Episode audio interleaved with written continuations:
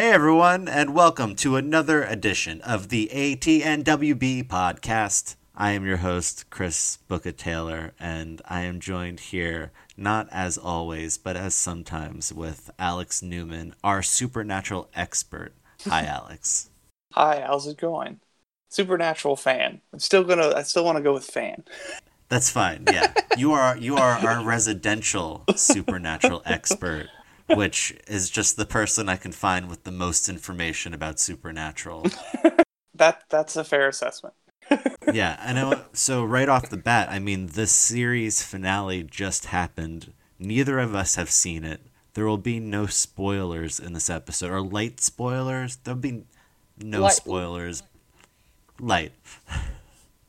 There will be no spoilers for future episodes, but this episode will be totally spoiled. Yeah, good. That's perfect. Yeah. So, uh, yeah, the um, so yeah, uh, how how do you want to do this, Alex? Because I think this is such an important series for not only the WB network, but obviously for the CW, as it has ran for 15 years and is just ending this year. So, like, since before the CW, this show was a show and uh, I know there were seven other shows, well, six other shows that lasted the like the finger snap, um, you know, with the with the Infinity Gauntlet of of the WB network and UPN into the. I guess it's more like a Force ghost going inside of something else to make it something else. So, you know, like uh, uh, uh, spoilers for the end of the Skywalker saga, I guess. Um, but like with the WB network and the UPN kind of becoming the CW. And you know, that's what the C and the W stand for, are the U and the W and UPN. I mean, it, the the C stands for CBS and the W stands for Warner Brothers. And you know, United Paramount Network, CBS, that's all the same stuff. Paramount Pictures. Yeah. How do you want to do this? I, I guess we could just like kind of like start just start with the the yeah start with the pilot and uh I guess start maybe with uh with the like creation of the show and uh the all the like important interesting things about the pilot that make it so great to watch. Okay, so I mean, the show was created by Eric uh, Kripke, who I know he wrote those Boogeymen movies. He's written a bunch of different things. He did Um, Tarzan. He did the the WB Tarzan series before the Yes, and that wasn't that like a. Uh, I don't. How many episodes did that last? I think it's like I feel like it was like six or seven seasons. Uh, let me see. Maybe Really? longer or maybe shorter than that. Yeah, I feel like it was much shorter than that.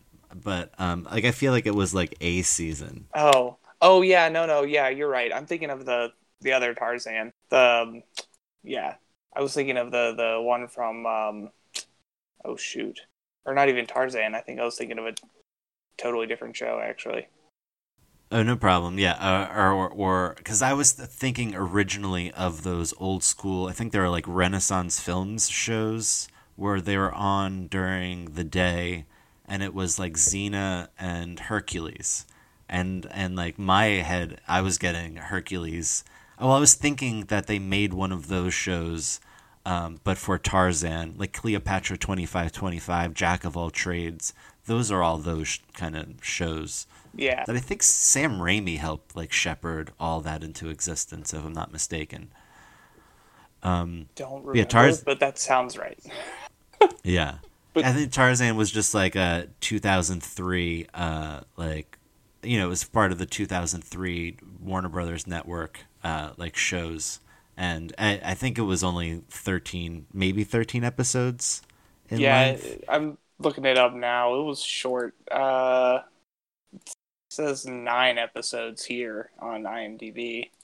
Uh, Oh wow! And I'm getting eight on my end, and Pilot is number one, and then two Secrets and Lies, three Wages of Sin. This is just going to be a Tarzan So the he WB Network really, episode. he didn't really do all that like much, I guess, and really then before, like in terms of things that lasted that long, I guess before this. Then Oh yeah, it um doesn't doesn't really seem like it at all. I mean, like again, like just getting a show on the air is pretty amazing. So like just even just getting eight episodes with like an Avril Lavigne song in the pilot is pretty impressive, I'd say, for the time.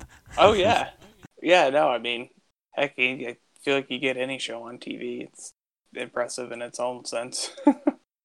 yeah, and like you know, you have to imagine the pitch room, how easy it is to run in there and be like Tarzan, and they'd be like, for the WB network, yeah, sure. It's like like sexy guy without a shirt on, okay. it looks like his new series is uh, is gonna do really well too, and maybe stay around for a while. Is that uh, uh, the, Eric? The, the Eric boys. Oh yeah, Yeah. on Amazon uh, Prime. Yeah, that is uh, like a powerhouse on on that end. I you know I watched like the pilot, and I know everyone really really loves it, and for me, I feel like I kind of like got it, and then I don't know. I, it doesn't seem. I don't know. I'm sure it's really great if I really gave it a shot, but it doesn't. I, it just doesn't seem like something I need right now, and the idea of I don't know. I'm just gonna be negative. I shouldn't be negative. uh, yeah, I guess. The, I yeah, go ahead. I was gonna say, like, I, I don't really know much about it. I know it's supposed to be good, but I don't have Prime, and I don't plan Oh, on yeah. getting it anytime soon. So, eh. I mean, that's very fair. Yeah, I mean, I just think the idea of like, look, look at all these like good guys. Oh, they're actually bad guys. Is a very, you know, it's a very typical TV trope. And I know that comic was written back in like 2000. I have the first issue. I think it was like 2007 or something. Because Simon Pegg is like one of the characters. Like they drew one of the characters to look like Simon Pegg. And then you know, years later when they made the show, he plays one of their uh, fathers because he's too old at that point. Because of because because time. I can keep going. damn it, time. yeah. Uh, also, Travis Fimmel was Tarzan in that uh, in that Tarzan WB network series. Yeah, I really looked into the the Tarzan series. I don't know how many like crossover people will end up working on uh on Supernatural from that. Not seeing anyone. This would be a good like show to to kind of dive into if I can find the the episodes somewhere. I mean, there's only eight episodes. Yeah. That that would be good if it's hidden on Hulu somewhere or something like that. It should be on HBO Max, if anywhere, right? But Mitch Pileggi's in it from X Files. So Oh, nice. there's a there's a little bit of uh already that uh X Files uh love or Yeah. Now you've seen the X Files. Um, like the I know a lot of the old Fox TV shows when they were shepherded and they were there was the same. Um, he he just left WB actually WB TV, but the same guy that like helped shepherd in uh, the X Files also like help co like not create but you know he was the a studio exec behind like Buffy the Vampire Slayer for Fox which then helped establish the WB network brand. So like he helped bring in the X Files and Buffy and then Supernatural and you know what the WB CW like branding really is. I think that like this show in particular Supernatural is like if like the most like masculine like version of the WB network brand if that even makes any sense because you know a show doesn't necessarily have to be for that gender like based off of the gender of the uh, main characters Yeah, and and like it's it's their um I think it's it'll be the show that like they'll they'll probably I guess be most remembered for for quite some time, I think. Um, definitely yeah it seems like what they're most proud of honestly I mean, because it's just it's just done it's done so well. It has such a big fan base, and I mean it's I mean it's a consistently good show, and more so. I mean, and I love the X Files, and it can X Files has I think a lot has more great episodes, But- okay yeah but this show is more consistently good. Um, that's great and the the bigger story arcs, while I still think they kind of devolve into some nonsense at a certain point in time, Yeah. they're a lot more coherent than any of the main X Files story, which, like, you can like spend all day arguing with people online or whatever, but like it's nonsense. It's it's interesting, but it's it's nonsense. It's Yeah. he's like clearly just making shit up as he's going along, and there's no no end game in sight. Yeah, uh, yeah. Again, I haven't seen X Files. I haven't seen Supernatural, so this is really fascinating for me because I have watched like Buffy and Angel, and I think those shows were really thought out in their beats, season to season, and sometimes uh, they'll you know they'll bring back older ideas, and I think that's always really cool, like how they're able to uh, do that so well, and like they always justified the conceit so well. So like the conceit would be like, I want Buffy to have a sister. You know, like that's what like the the creator says, and Joss Whedon, of course, and and and you know everyone's like, but she doesn't have a sister. He's like, well, we'll take the entire season and we'll justify like why she suddenly has a sister in this in this show. And I just think that's really cool in a way that like you know like you want to do something really crazy and dynamic with the show, uh, so like you have to find a way to justify it in your mythology and like you justify the conceit of the storytelling of what you want to do. Uh, Yeah. I think later on in the the series they do some really neat stuff with that in terms of like really like expanding the sh- and X Files does too. I mean, this this show could not be more of like a mirror image of of X Files. Yeah. Um, but with more with more structure, with more like goals toward the end. Um, that's really great. and more about I don't know. They're also kind of about very different things. Like Supernatural, like a lot of people would like probably argue that it's more about family Yeah. uh, than it than like solving mysteries or finding out like you know the answer to uh, what happened to uh, Mulder's sister or whatever. Um, Yeah. uh, and it- yeah, in that way, it's a lot easier to like really fall in love with a lot of different characters. Like X Files would bring back characters, and and you kind of fell in love with some of the the surrounding characters as well, particularly like people like Mitch Pileggi and stuff. Um, but in this, there's a lot. There's a larger cadre kind of of, of characters that that you can really like fall in love with, and again, that have like very clear character arcs, um, and also does a really good job of calling back to things. That's really great. I love when they do that in, in these shows, and like they, you know, they bring back a character or some some plot point you thought they forgot about, and they they pull it back in and in such a creative and unique way. I really love when they do that. Yeah, and this uh, Supernatural definitely does that well. Um, and again, it definitely it does it really well within a lot of the confines of the seasons. Um, the show definitely starts off again a little bit more like X Files in the sense that it's it has a lot. It is a little more episodic in nature near the beginning, where it is it is more like here's a story episode, here's a couple episodes where maybe there's a little bit of story, but it's mostly just here's a weird mystery and a monster and you know solve for x or whatever um, oh, for sure. That's even what Angel did really well. Like, but you know, Buffy was more about like the emotional, um, like the emotions of going to high school. At least that's what the show initially was. But like put into a monster of the week.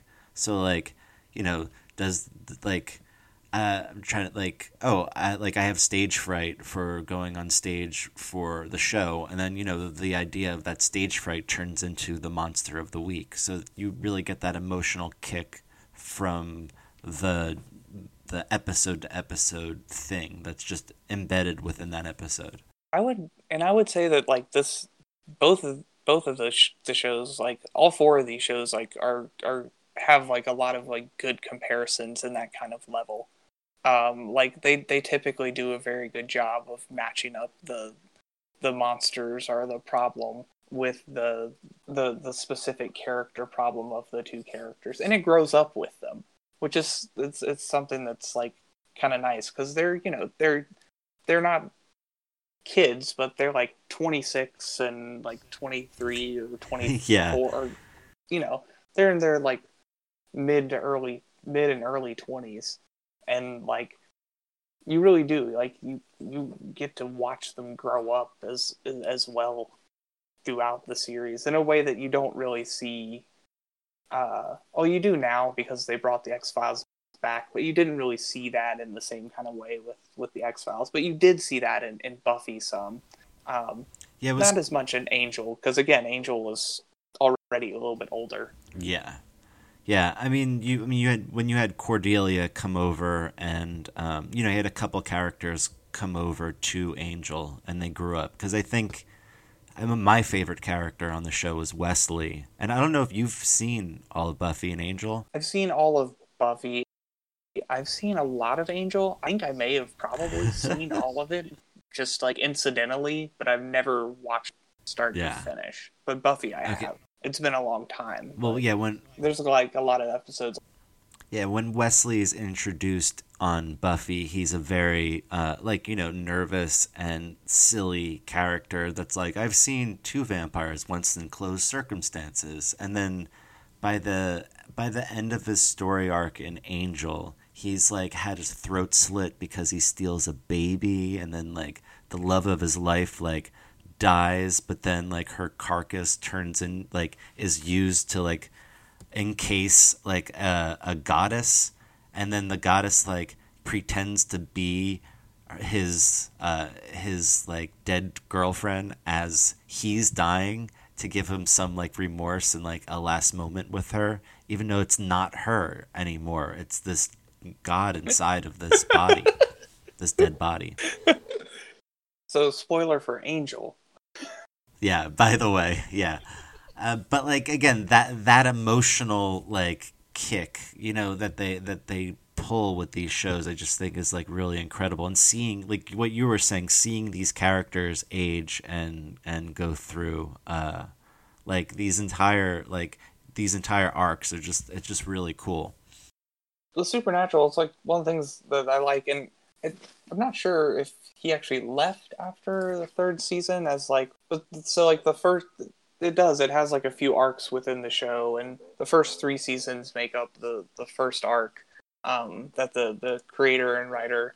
So like, it really helps too because like you kind of get you kind of get like a an arc, and the characters kind of reset in a sense and you're like okay now we're starting over with the character like this what kind of new problem are they going to have and it does a really good job of continuing that and again it devolves a little bit into nonsense at a certain point in time but for a long time it stays really solid Nice. yeah i guess like one of the reasons to like keep connecting it to like x files and honestly like buffy and angel too in the in the in a lot of sense because uh they all have a lot of connections to like these kind of monster of the week movies uh to like kolchak which i don't know if eric kripke ever saw um but like his original pitch was really similar to uh or not did i say that right is it kolchak yeah, Kolchak the Night Stalker. Hmm. This is a series um, in the 70s. Uh, they made a couple of movies too that are like really good. Uh, with uh, Darren McGavin, the the father from Christmas Story. Okay. Um, and he's uh, he's like a uh, a writer, like a beat writer, I guess, uh, or an investigative writer who investigates supernatural things. Essentially, like Kripke's idea was basically this the same thing, except that they go from like city to city, and uh, you know, there's one in every in a new city every week. Um, That's cool. and then it evolved. I don't remember exactly. I've, I've listened to an interview with him talking about it before, but essentially, though, like over time, that kind of evolved into something more like um, the the more of the like brothers, uh, the more into the buddy buddy thing. Yeah. Oh, I was gonna say which like that then you know connected it kind of to X Files, and he had already worked uh, on the Tarzan show, um, and so they they still had, um, you know, they still had all the the stuff for X Files up in Vancouver and everything. Um, even though they didn't shoot the pilot, they actually shot the pilot in L.A. to save money before because you know it hadn't been picked up yet, and they knew that they would be Yeah. shooting it later. Um, but then, yeah, they got all these people from the X Files to come and, and really make make the show. Um, That's so great. so, like the director who did the pilot, David Nutter, and he did a whole, I think he did a whole handful of episodes too in the, the first few seasons. But he, he was one of the, I mean, he started his career on the X Files. That's so great. Yeah. and and also worked on some of these other. I think Hey guys, quick note from the editor of this episode right now. Um, I'm I'm Chris Booka, coming from the future, and I'm just here to say that Alex's audio cut out for a second, but he did say that David Nutter directed other CW WB network TV pilots. Now take it away, Chris, from the past. Oh wow. So he yeah, because that name sounds very very familiar. Yeah, so I mean, you know, they say that if when you do a pilot of the show when you direct a pilot, your it's your vision then for the rest of the series. Like it's how what you establish as the color tone and you know the angle everything that you do as a director um, then has to be duplicated for the rest of the series. So like really Nutter like is establishing this like it's almost like Not gonna say darker brand, but it's it really is establishing that like WB network, CW network um, brand. Yeah, and I, I think it is. It's a little bit. It's like that darker, dramatic. His he does he likes to use like the muted, kind of the more muted colors, and he he tends to use like a lot of low lighting, and it, he makes things look more filmic, which was one of the the big. Uh, I mean, that was like one of the big things about X Files when it came out. It was people were a lot of people were just really impressed by the fact that the TV show looked like a movie. Like at that point in time, people did Yeah. not do TV shows where they did not light characters or they did not light the whole set. so like Yeah. actually having it look like a movie was was a, a really big deal. And like I don't know how much if he was necessarily a part of that uh, for the X Files. I just don't know if he was there at the beginning of that show. Um, I know Mhm. he. I know that's where he started. Um, but either way, the fact that he was a part of, of that, of part of that type of shooting, and having to to follow uh, that type of uh, filmic shooting, it man, it really makes to the like that. It really makes the pilot shine. Like I mean, it looks like a movie. You get you get big sweeping uh, crane shots that come in. You you have big ass explosions. Like, um, oh man, there's a, there's a wonderful scene. Uh, the it's one of the it's it's a it's a great pilot scene because it, it's all exposition. It's the dialogue is nothing other than just telling you the information you need to know. but because he shoots it on this like wonderful stairwell that has all these lines and this like soft lighting it makes like a, a, a like a, scene that would like normally be very boring uh, in a lot of pilots like just really good and like really memorable um nice. Yeah, yeah. and this oh go ahead Just that makes it stand out. Oh, just gonna say makes it stand out amongst, uh, like you said, like the the sitcoms that are just like full on, like all lighting.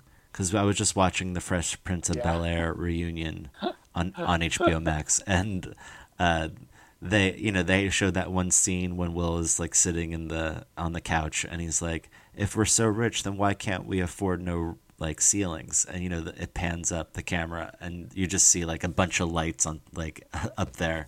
You know, they break the fourth wall sometimes. it's funny yeah Uh, yeah but just that like yeah we're again that that uh that style the the directing style that has established this like wb network brand through supernatural smallville and um oh yeah peter roth also was the fox and then uh wb tv like dude in charge that helped curate all you know all like the X Files and Supernatural and Smallville and you know all of the Greg Berlanti stuff and Greg Berlanti Greg Berlanti stuff and um, all of the uh, Chuck Lorre stuff at CBS because that's all Warner Brothers TV as well. Hence why Big Bang Theory is also on HBO Max. Back to Supernatural. Oh, that makes sense.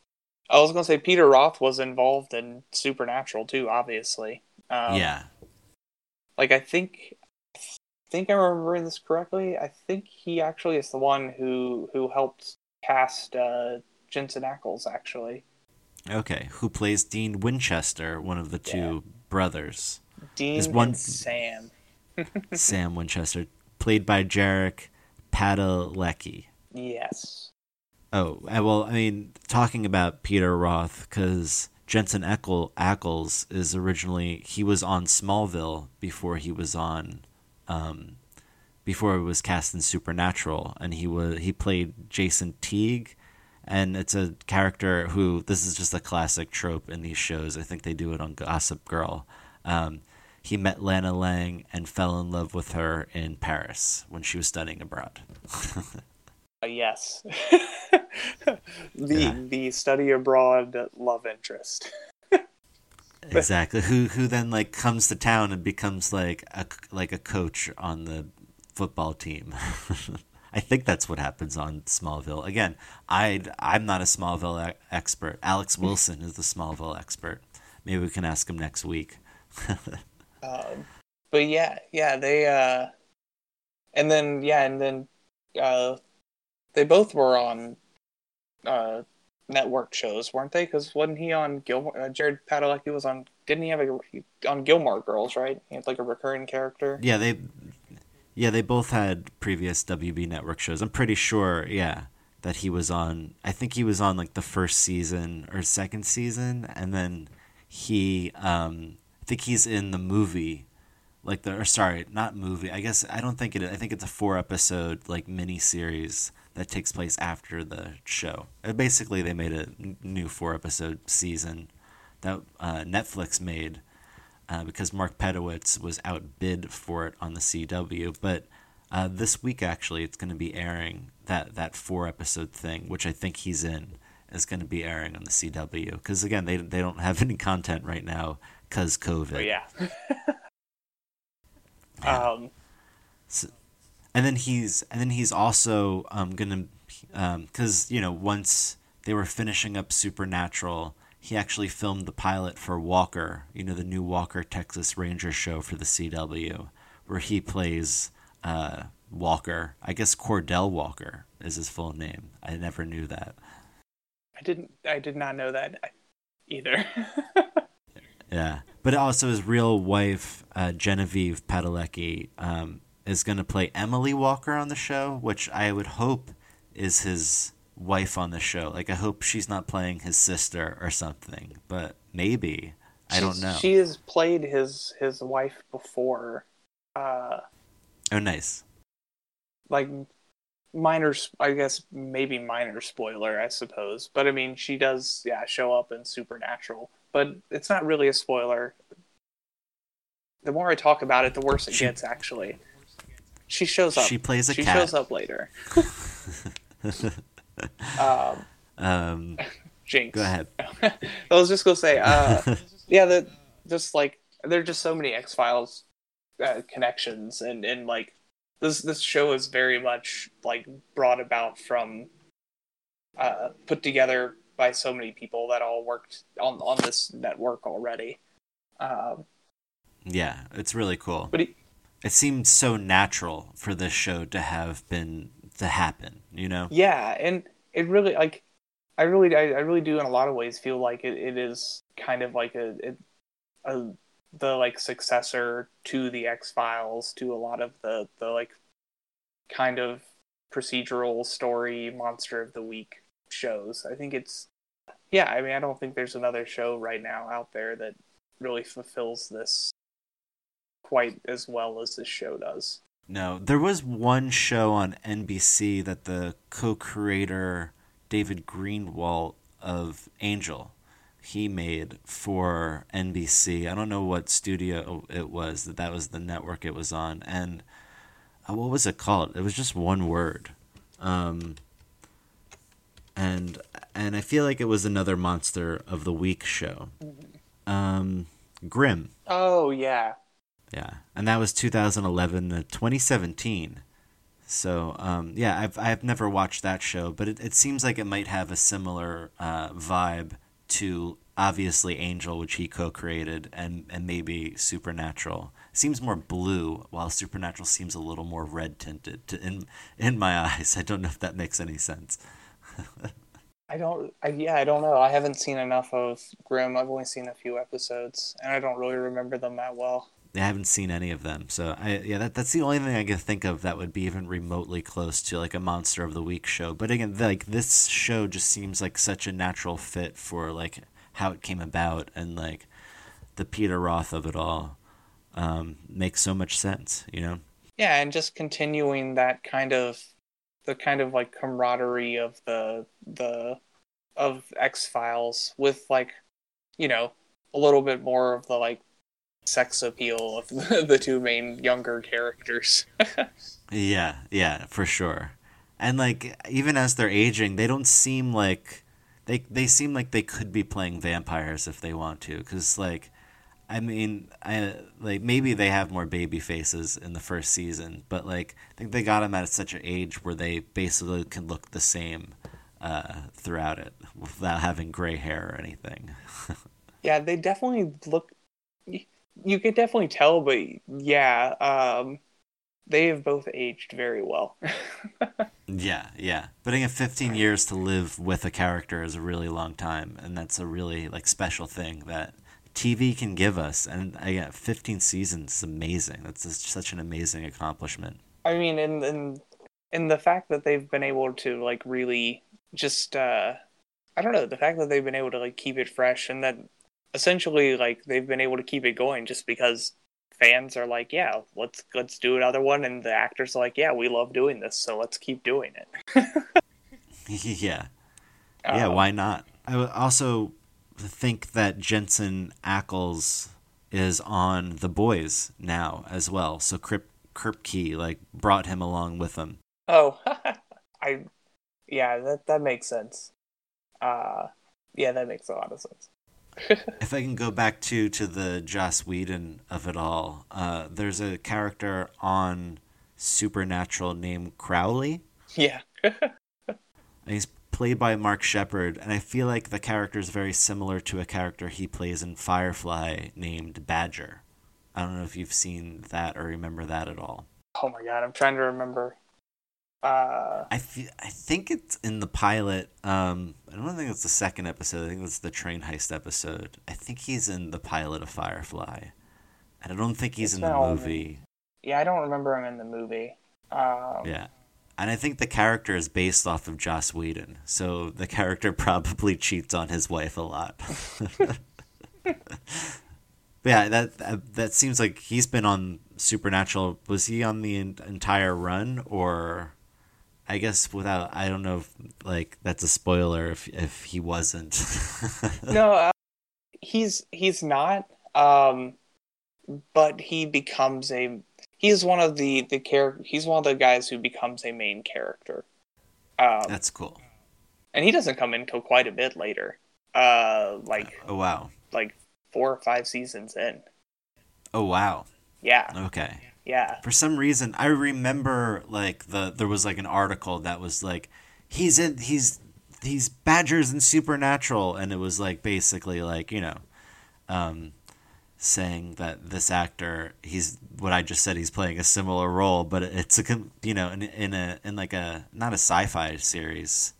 Well monster of the week series. I mean I guess it's not sci-fi. It's just more supernatural yeah it really is and like it especially like as it gets later on too because then it becomes much more spiritual not like religious, yeah. but like, yeah. But Mark Sheppard, also yeah. another guy who was in X Files. Okay. Um, wow. Yeah. So that makes sense. That's probably where Joss pulled him from for Firefly. Yeah, he had been in a few. He had been in like episodes of a handful of like like uh different TV shows by then. Like X Files. He was in Star Trek Voyager. Uh, Oh, nice. So he, he, he was working. He was working pretty Yeah. consistently. That's good. I remember watching. Oh, go ahead. oh, I was just saying, and doing some sci-fi stuff too already. Yeah, yeah. He's kind of staying in the you know the sci-fi spiritual uh, realm uh, of of film of filmmaking. Yeah, the the first Uh, episode doesn't actually the pilot uh in terms of like kind of the like the more popular characters doesn't feature all that many anymore. Oh wow. Time has has uh yeah, a lot of the, the like more popular characters now are actually characters that were uh not introduced right at the beginning. Uh That's pretty wild. yeah, I mean th- I mean the the wild thing is like the like you you even though they weren't there from the beginning, you still have this deep emotional connection to them, and they're they're just as if they were there from the beginning, and that's what it seems like to you. Yeah, and they they become so important. I mean, they have their own episodes essentially and everything too. Um, It's really great. which yeah, I like it when when a show gets again when a show is good enough with its extra characters and and stuff that they can have their own episodes. Uh, and you don't even need you don't even need the main guys. yeah.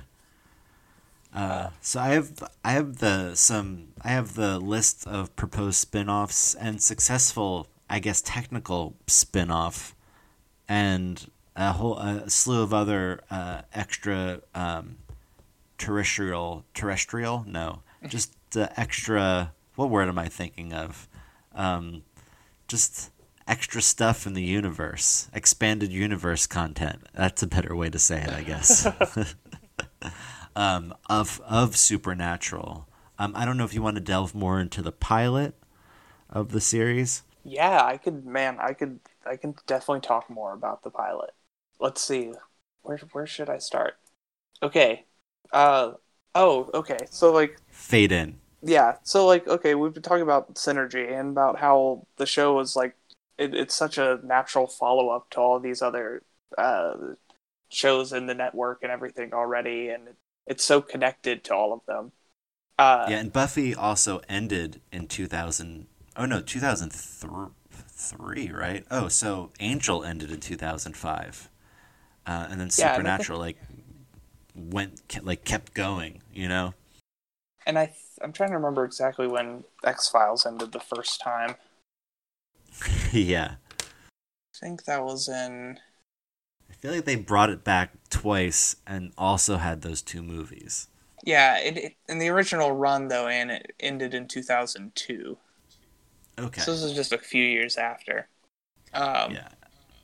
So all these other shows, yeah, were, were ending or, or had just ended up. Um, and then he wrote this this uh, this pilot that like, man, it has just a ton of great synergy from like the it just establishes and it establishes so much synergy in the show for the whole future of the show. Um, again, I'm going to try to go through like without any like real spoilers or anything. Um, Yeah. but like we're in or like not the spoilers for later episodes. I'm going to spoil things of this. um, For sure. but I mean, so in terms of that synergy, like the the whole like episode is about like the like duality of of like the cold black and white. There's uh, kind of establishing this good and bad, and the these uh, two and the two brothers, Okay. and they're doing and they they're like you know it's the whole it is very much again it's synergy it is like the scully and mulder which they even legit make a joke to uh, about like a third of the way through the episode That's great. Like they had to do it. Yeah. They, they had no choice. yeah exactly they're they're pretending to be uh fbi agents and they they happen by to actual agents and of course you know reference them um That's really great. as well as like one of the main again one of the like main characters in the episode like uh not even a recurring character or anything um but uh steve railsback from oh god he's been in tons of movies and and everything um but he was also a, a an important character in x-files uh Nice. playing the the uh the husband of the the woman in white in the episode. Um Okay.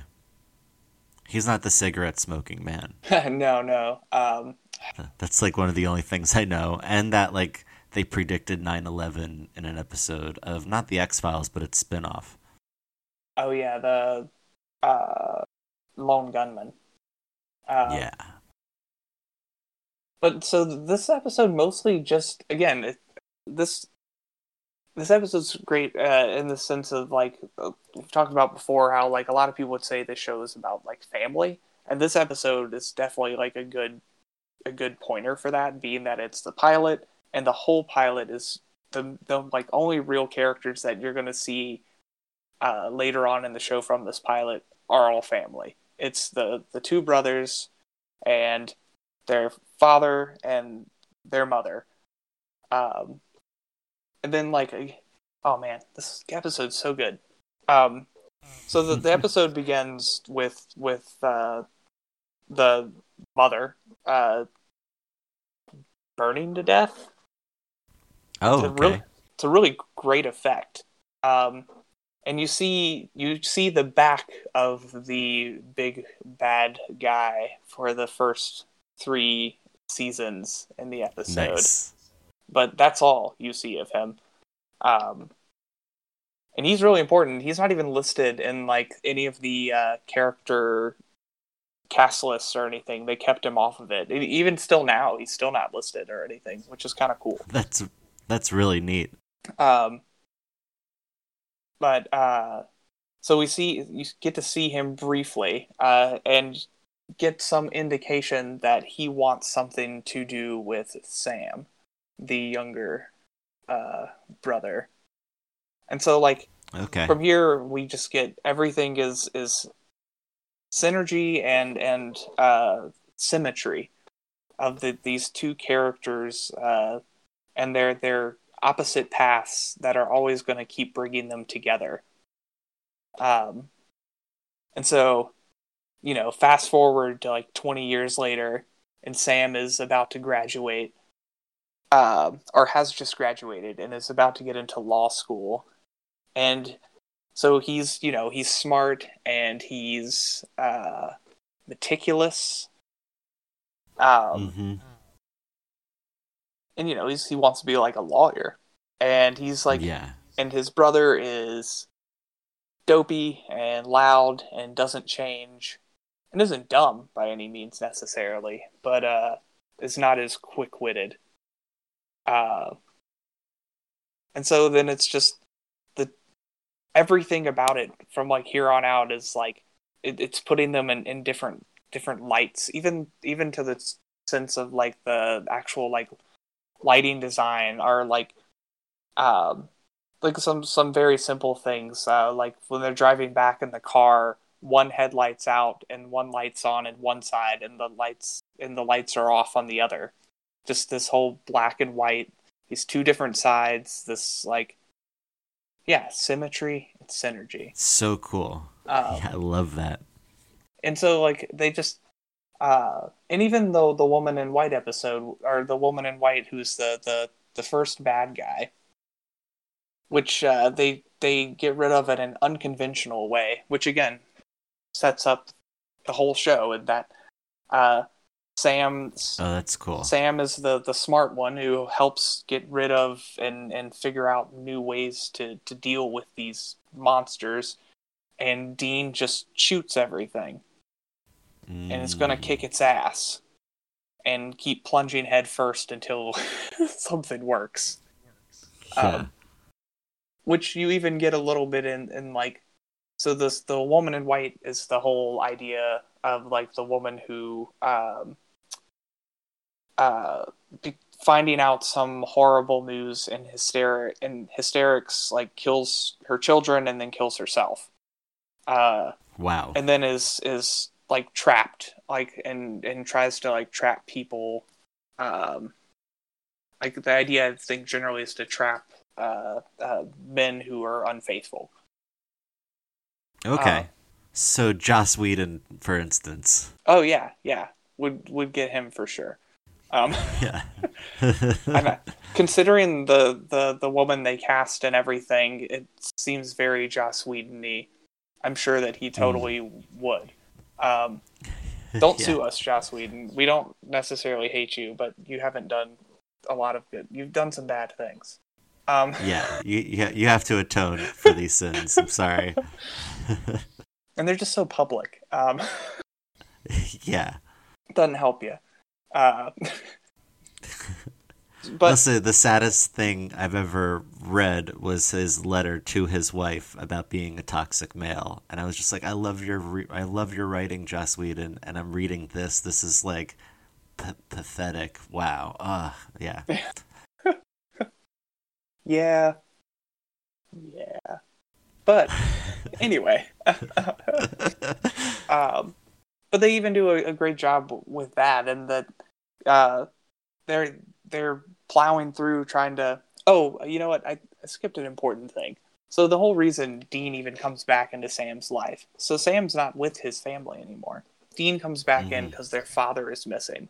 So like oh, here we go. This is like the beginning of like their actual journey. That's the the catalyst for this this uh this whole journey that the whole story that they're going on is that yeah. their father the is now- inciting yeah incident. yes yeah exactly their father is now missing and so that becomes like the the the reason for why they go on this journey to find this the get rid of this woman in white um It's great. It's a great reason. Exactly. Um, and again, family. So they lost their mother. They had to grow up fighting monsters. Sam wanted to get away from it. Then the father goes missing, so they have to get back together. Yeah, it's great. And they're the, you know, and again, they're an unlikely, they're that unlikely duo. Um, and, uh, but even the way they deal with the woman in white is great. So, uh, Sam ends up getting trapped by her. Um, and he's trying to figure out different ways to get rid of her because uh, they're they're you know they're on the they're trailing their father, and so they're trying to deal with the figure out what he was dealing with, and this is what he was dealing with when he disappeared. okay. So, uh, to you know find their father, they're going to need to solve this mystery first, which they they do it in a less hackneyed way than I'm making it sound. yeah. it's actually done much much better. Um, and again, a lot of the exposition in the show, because it's so well shot, um, comes off a lot better than it would, I think, in a, a lot of other shows. Um, Yeah. but even so, even the way they deal with this woman in white again is like a great example of like there's their their differences as well as like the fact that they need each other. So Sam gets captured and he's he might die, he might not make it. Dean comes in just shooting his gun. Now, is it going to kill this ghost or even harm it? No, Not even close. not even close. But it He probably just gets like hit back from it and then falls every episode, I'm sure. Well, no. So like, uh, well, he, you know, he does have a great pratfall in the episode. Um, they, they actually, they, the, the comedy bits are are quite well done, and most often do involve some sort of physical humor, and usually something bad happening to Jensen. oh man. That that That's great. definitely a common thread. Um, but like, uh, but his shooting though, uh, him shooting the gun gives Sam enough time to figure out the answer, to figure out how to get rid of this woman in white without killing, without having to. Uh, so like with Ghost in the show, the show has a very like cemented um, mythology with how they deal with monsters, which really gets put in place as it goes along. There's not a lot Yeah, in the first episode about it, um, but they really do like like hammer down like like like rules that they kind of follow. Like I think Buffy does that really well too. Um, yeah, for sure. I think um, also uh, there's like the oh the the three other shows um, like Vampire Diaries universe is interesting because they do establish rules and then they want to do something else so then they just do it and then they like establish new rules and it's it's very interesting how that show I think that they have some really deep mythology happening over there too in a very interesting weird way but I think what you're saying is more like the Buffy way for sure. Yeah, and it gets a little bit less again as the like later on in the show, but like for the for quite a while it is it is very very consistent. Um, yeah, that's great. Very, but very little actually in this episode about it. Um, but usually the way they get rid of like ghosts or whatever is uh, or like uh, spirits or whatever is they just get rid of the body, they burn the body or whatever. So they okay. instead of looking for the body in this one, by doing a little bit of research, because Sam's a smart guy, going to be a lawyer, he figures out that uh, uh, that the the woman she doesn't the the woman in white doesn't want to go back to her house, and the reason she doesn't want to go back to her house and, uh, is because her kids. That's where she drowned her kids, and so oh wow, taking uh, her back into there, the kids, the spirits took her spirit with them. Whoa. Um, which uh, they did a really good job of special effects in the show, which uh, it's it's hit or miss at times, but most of the times pretty good. Uh, and a lot of like a lot more. They do a lot more real effects, so uh, a lot less CG. Again, that changes later on. Mm-hmm. Uh, but in the first, the earlier episodes, it's really good. The fire effects for when his mother dies, uh, and then later, again, symmetry. So the the end of the episode ends with Sam's girlfriend, who we just met very briefly, dying in the mm-hmm. exact same way her mother did. Oh wow! So the episode begins and ends with essentially the same thing and again more sim- symmetry and synergy so after the mother dies with their kids they, the father goes crazy and immediately starts starts his uh, vengeance against all things that go bump in the night. Well oh wow. so too does his girlfriend's death uh, inspire sam in a really you know kind of like classic again very filmic uh, moment to to you know go go off looking for his father with his brother. And yeah. with one of those it has like one of those really great uh from the uh trunk of a car shots you know where he's like yeah. you know let's go do this and like slams the trunk down. Um i, I love that. yeah great. And it really does. It has like it actually has a deleted scene too which if you can like if you watch the episode i'd say it's worth like looking up because there's like a little thing in the the cut pilot that uh just would have been a nice thing because there's a, again moment of symmetry. So like there's a, a cut scene where jensen uh, dean realizes that something is wrong mm-hmm. and goes goes back to save sam. Um and very essentially like his mother kind of did the same thing um or not his mother his father kind of did the same thing to save them. Uh, in the past. Well that's cool. So in the opening sequence.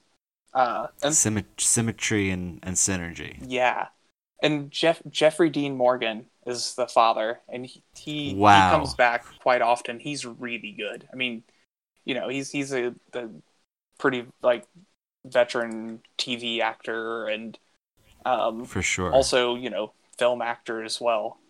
Um, yeah, I mean he's really good. I mean he really yeah. brings a like a a certain um, I don't know the right word for it gravitas almost to the show. For sure, yeah.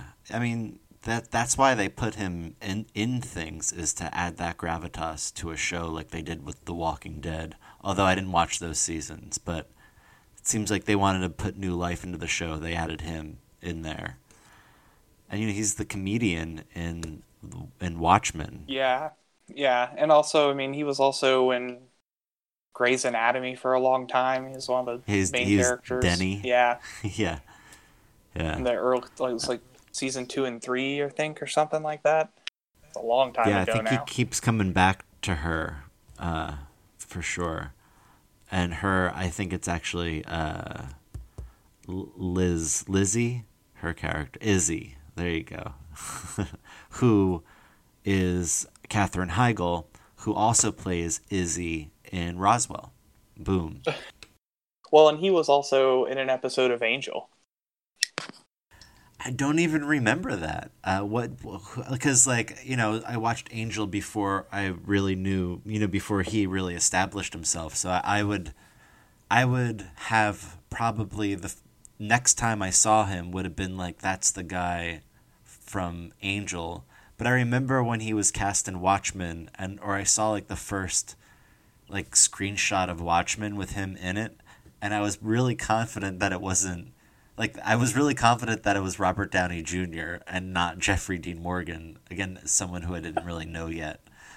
And I, I guarantee, like, if you go back and look at the comedian, I feel like Jeffrey D. Morgan's definitely giving off like a Robert Downey Jr. vibe in that movie or in some of the shots of him. I feel like I thought the same thing, but I thought he was someone else, not Robert, not Robert Downey Jr. though. But like, That's hilarious. I still didn't realize who he was. Hold on, I gotta find it. Robert Downey Sr., Robert Downey the third. You thought? Man, oh, I, no, I I thought he was. Yeah, I do. I You're like, I remember. thought- I remember who I thought he was, but I'm now kind of embarrassed to say it. Angelina Jolie. Uh, I I thought he was Benicio del Toro. okay, yeah. I mean, totally. Benicio del Toro would have been a great comedian. He would have Sure. been. I I remember thinking that though when I first saw him though. Yeah. and then realized like finding out oh that's somebody else that i don't really know but now, again, Jeffrey D. Morgan, we know so well, and he brings that extra sauce to whatever he's in, which is really cool. Because again, there's a plethora of other things. I, he's also Batman's dad in Batman versus Superman, right? I haven't seen that. Says the guy who has a Warner Brothers podcast. i mean he yeah he definitely stayed in in like the warner brothers uh Realm. yeah um Yeah. yeah you're right He is- Multiverse. he's bruce wayne's father yeah Yeah, I think people are thinking that if they do a Flash, um, or like they were originally going to do um, for the Andy Muschietti's The Flash, you know, they're going to do Flashpoint. And so originally people were like, oh, if they're going to do Flashpoint, they're obviously going to get Jeffrey Dean Morgan back to play. Um, I guess he plays Batman because in Flashpoint, uh, Bruce dies, and then his spoilers for Flashpoint, but I feel like a lot of us like know this already. But um, he, uh, like the father, then becomes Batman, and th- there's something else. I guess I don't have to spoil the other part, but the other part's really cool too. Make of it what you will. But yeah, so people are thinking that like he would come back and you would see his version of Batman as well. But I don't think they're gonna do that now. With, now that Andy Muschietti's there, and and Andy Muschietti's basically like, this is our multiverse movie. So get Michael Keaton on the phone, get Ben Affleck on the phone. I want to have as many Batmen in this movie that's called The Flash as physically possible.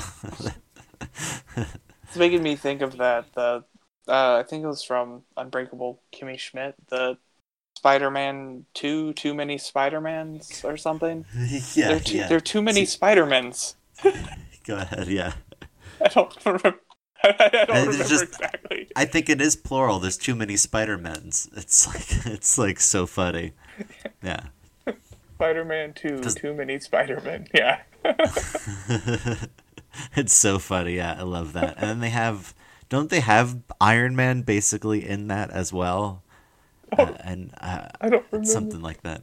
I can't remember that. That first season's so funny of that show though. Like it had me crying. Some of the stuff on that. Carol Kane, like she's so funny. Oh my gosh. Yeah, I really like that show. I I didn't it, it got to um when Tina Fey actually got on the show is when it started becoming less good to me. It it just it became totally silly. Whereas like it started off like being silly but like with the kind of like fun like a little bit more dramatic serious edge a little bit just in terms of like the messaging and some of the darker stuff that was happening but then just got silly Yeah, I, I, I, yeah, I watched the first two seasons of Unbreakable Kimmy Schmidt, and then I watched, I think the first three or four seasons of Thirty Rock, to, and then I couldn't take the silliness anymore, or it was too silly or something. I don't know. I just, I don't know, just lost interest. And there's so much TV now that like, you're allowed to lose interest and just pick up something else. True, and it happens a lot. Or you just end up rewatching something that's good a lot. Yeah, over and over and over again. Like, uh, like I, I do. I, I want to rewatch Harley Quinn, the animated series, because that was just like one of the greatest things I've ever seen. It's like so poignant, so much heart, and then just so like crass and vulgar and ridiculous. And it's basically like if Venture Brothers met like Batman the animated series, but with the character Harley and and Poison Ivy, and it's just like so cool what they do with that show. I like, it's like, I, I heard what Kevin Smith said about it. He's like, why didn't I think of this? This is Batman plus cursing, and it's like, like shh, Kevin Smith. Shh. Why didn't he think of it though? It's true. It's true. I don't know. He should It's so simple. Yeah. Yeah, I'm like, shh, don't. Like, you're you're fine. You're you're fine. you have your own universe. You're doing you're doing great. Don't don't worry about um what other people came up with. Sometimes. Did they do another Jay and Silent Bob movie? Did I miss that Yeah, already? uh, reboot. Uh, yeah, it came out last year in November, and it was thrown up on Amazon Prime over the summer. I don't know if it's still there. Well, you don't have that anyway. Sorry. don't. That's that's how I saw it. Um, it's very uh, it very much reminds you, which is something I've always known, is that Kevin Smith is a writer first and a director second, and you know a lot of the shots are like you know set up are very simple.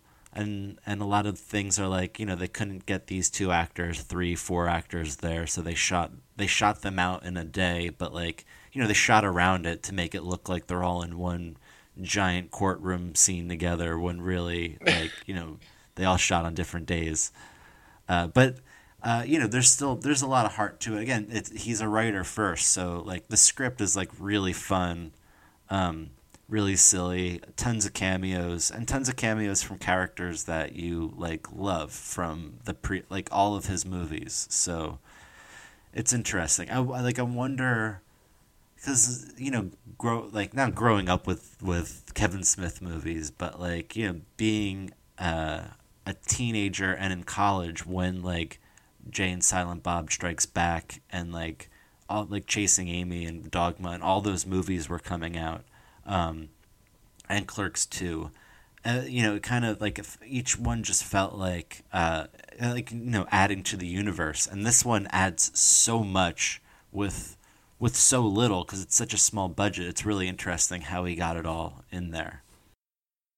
I need to see it. I mean, I I really I very much enjoyed most of his work. Yeah, I, I, honestly, one of my favorites is Clerks the cartoon that was on ABC. Like, Oh, I yeah. love that show so much. I can quote probably the entire thing. I, I don't think he directed that. He just he just wrote that. I don't think he directed those. yeah, yeah. The the there was another creator that was deep. Like, you know, anytime someone asks him about that show, he's like, "Well, that was that was more this other guy." Uh, who's wonderful and who's on he's on some show right now the other guy who co-created that with him Was it was it Scott Mosier? No, that that's his that's his producing is- partner for the old uh not Smodcast stuff, but the old View Askew stuff. Was it David Mandel then? Maybe. I don't. That sounds right. Yeah. Okay. Uh, w- can you click on him? Yeah. It doesn't actually say who directed the show in on the. Hmm. So I don't really know. Oh, Veep. That's what David Mandel is doing now. He he he's like a writer on Veep. He also wrote the Cat in the Hat movie from 2003 and a bunch of Curb Your Enthusiasm. Okay. Oh yeah, yeah. I I, I, I found who directed it finally, too. Oh, nice. Yeah, Mandel was one of the developers, so he helped with the writing and the creation. Uh, Chris Yeah. Bailey was the main director. Okay, and there's actually that Clerks pilot they made like in like 93 or 4 or something that I think if you search the internet really really hard you can find some of it. Uh, but it's a live action Clerks pilot that they made for, you know, broadcast. Interesting. I've definitely not seen that. Yeah, I haven't either, but I feel like I should have. With yeah, I mean Kevin Smith's from New Jersey, so it's like a I don't know. There's like a I'm from New Jersey, he's from New Jersey. It's cool to see uh, him build like a, a universe built, you know, that's all about New Jersey in a way. Yeah, and like, and he's just like in so many ways, he's just like such a regular dude. Yeah, absolutely. And I think that's like always that's always been really cool about it too. Yeah, it's really great. Yeah, he's created so much great stuff that I love so much. And I have the like the steelbook case for the trilogy of his first three movies. You know, Clerks, uh, Chasing Amy, and Mallrats, and you know fits the DVDs nice and snug. And then it has Clerks the cartoon artwork on it. Cool. Yeah, it's really neat. That.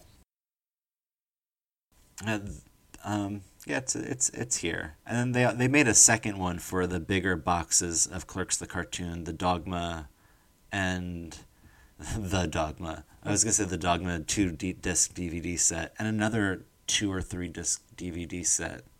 Uh, was just oh Jay and Silent Bob Strike Back, but like it's just a picture of Kevin Smith on it. It doesn't have any like art on it to say. So I never got that uh, trilogy box collector set because they're all made by different studios. So he had to make his own box that he sold at the Secret Stash in Red Bank, New Jersey. So that's where I got that. Yeah, Nice. That's cool though. yeah, yeah. And uh, um, if we can bring it all back, it's a Veep HBO show. Boom. Oh, okay. Syner- sy- synergy? No. Uh, symmetry. Cool. Yeah. So um to wrap it all up, I think we'll talk about um the spin-offs I think on a later episode because I think those should all really get their own episode. And I feel like Tarzan, the 2003 WB network show by Eric Kripke should get its own episode if, if we can find that and watch it. I don't know if you're down for that. Yeah, that'd be interesting, especially since it's so short. I'd I'd be you know I'm down to like even go episode by episode if you want to like really watch Supernatural and go through it, man. Yeah. we could I think, we could um, I don't know if there already is another podcast that goes through every episode, but if there isn't, we could be that podcast. That would be great. And you you made me really want to watch uh, the pilot tonight too. Uh, yeah, that'd be something I have to convince Holly about. It's Um, it's really I mean, I good. can- I, I- I think Hollywood I can also just watch into it. it. She would. I mean, she loves all of those uh, shows. You know, like all like Vampire Diaries and all their spin-offs, specifically the originals and I and and Buffy and Angel and all that. and I think compared to the other like CW shows, especially because this one started a little bit before, uh, like they're kind of modern. They're they're like more modern slew of popular shows. Like Yeah. I think the acting is a little bit more film quality in general in the show than I would say a lot of their newer shows are. The newer shows have like a more of a TV acting. Even like it's still really like it's still great acting, but it, it- it's more of that a little over dramatic. Yeah, Yeah, I see what you mean. I think you know I watched Vampire Diaries like behind Holly's shoulder when she's watching it, and I think that um, I'm just not in love with some of the actors on the show. When some of them I do think are really really good, um, but like you know of other shows that I've watched that she watches like Gossip Girl for instance, I think like um, like the actors are like really committing and they're all like just so good at what they're doing on that show in particular. Um, but yeah, I think it's give and take. Like I think there's some really good acting going on in the originals. Um, I think for me, it just it just really comes down to like the actor. If I'm if I, like if I if just the actor is like um, doing it for me or not, like making me believe their character. I think And like he's it's hokiness too can play a factor. Can be a can be a playing factor. Yeah, I, I agree. I think like the difference is, I think one of the biggest differences is that this is one of the few CW shows where most of the cast actually isn't super young. Yeah, It's like- that's true. They ha- they have the wherewithal of of being well. Again, like Roswell's main character, um, the Jason Behr. He was in a Buffy episode. He was in a Dawson's Creek episode. So he, he was kind of vetted before he was thrown into his own series as as the lead. And the same thing with these two leads too. Like they were like kind of vetted beforehand. Well, and also they're they're not um, the surrounding cast is mostly older. Like in a lot of the CW shows, like the whole cast or a lot of the surrounding cast is all still young. They're like That's very all youthful. But like Yeah. in this one, it's mainly just the two of them. Like there are some other youthful characters, and like there are characters again, recurring characters that come in and kind of last for a season or two, or some that last longer, like Crowley. But Crowley's older. Like the the actor is older, uh, and even um, uh, Castiel, who they bring in later, the again, he's still not. He's still not his as young as some of the others. Like they have their two like sexy leads, but so many of these other shows have like five sexy leads.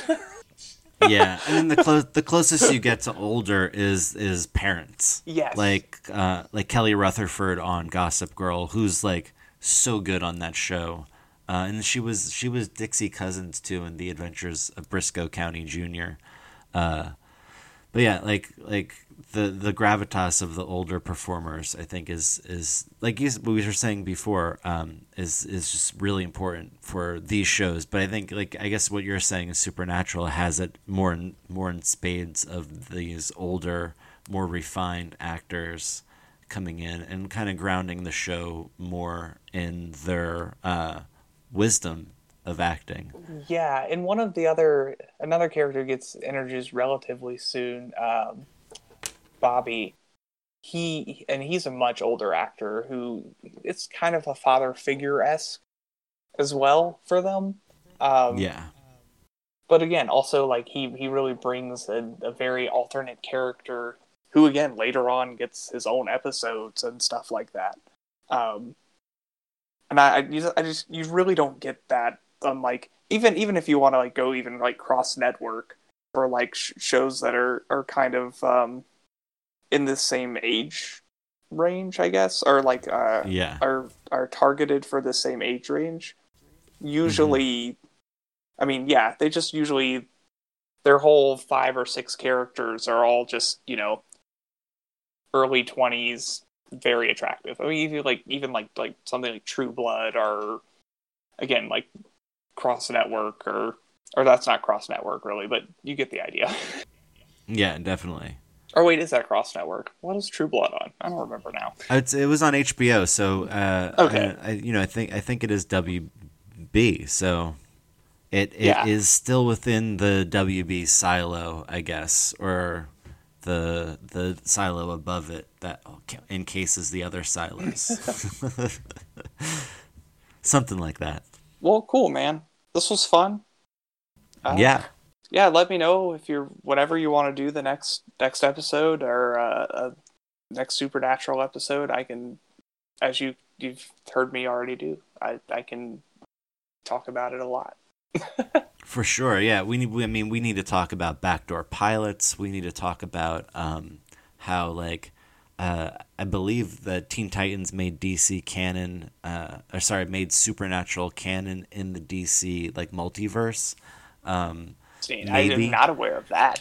That's cool though. yeah, yeah. I will. Yeah, Robin mentions it. I mean, we could talk about that now too. Um, Oh, let's save that. That that that that's a good. Yeah. I want to learn more about that too on my own. yeah yeah we'll definitely like we can we can read exactly what he says and parse it out because yeah um yeah the, nothing else needs to be said about that um uh, yeah and also the the um when i was saying before the seven uh shows that were carried over from the wb network to the cw were uh, S- smallville gilmore girls seventh heaven one tree hill reba and beauty and the geek Interesting. yeah, and obviously Supernatural is the, the seventh. Oh yeah.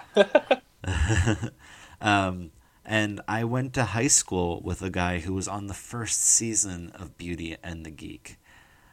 And I just remember freshman year, I saw him. He was a senior, and I was like, "That is the geekiest looking person I have ever seen in my life." I remember thinking that the first time I saw him, and then like when I was like a when I was a senior at that high school, he was on like the WB network in that first season. I don't I don't think he won because I looked up like the the cast and he doesn't show up in like the top 7 people. So I don't think he was that important in it. But man, he he looked like such a geek. I love it. Funny. Yeah. So um, that this has been the AT and WB podcast. Thank you for uh, thank you for going along this Warner supernatural conversation with us, everybody out there. Uh, if you want to rate us, rate us 50, 70, 70 stars on iTunes, on Apple Music, and on um, on uh, Etsy, and uh, and that was the first random thing that came to my mind. I was trying to be more random, uh, and uh, yeah, I have been your host, Chris Booker Taylor, and I have been joined with here. Say your name. Alex Alex Newman. I said that weird. My my voice decided to die right at that second. Just like this episode is dying right now. But tune in for another wonderful 18WB episode and another wonderful, um, like supernatural themed episode. If we keep going down this rabbit hole, obviously it'll probably get spun off into its own thing. But right now it's staying right here. This is the first supernatural episode. This is the best supernatural episode of this podcast, I have to say, um, currently. And this is the best uh, podcast about Warner Brothers currently because it's the only one. Uh, so, yeah, everyone, fare thee well. And that's all, folks. Roar! This has been a full dinosaur production.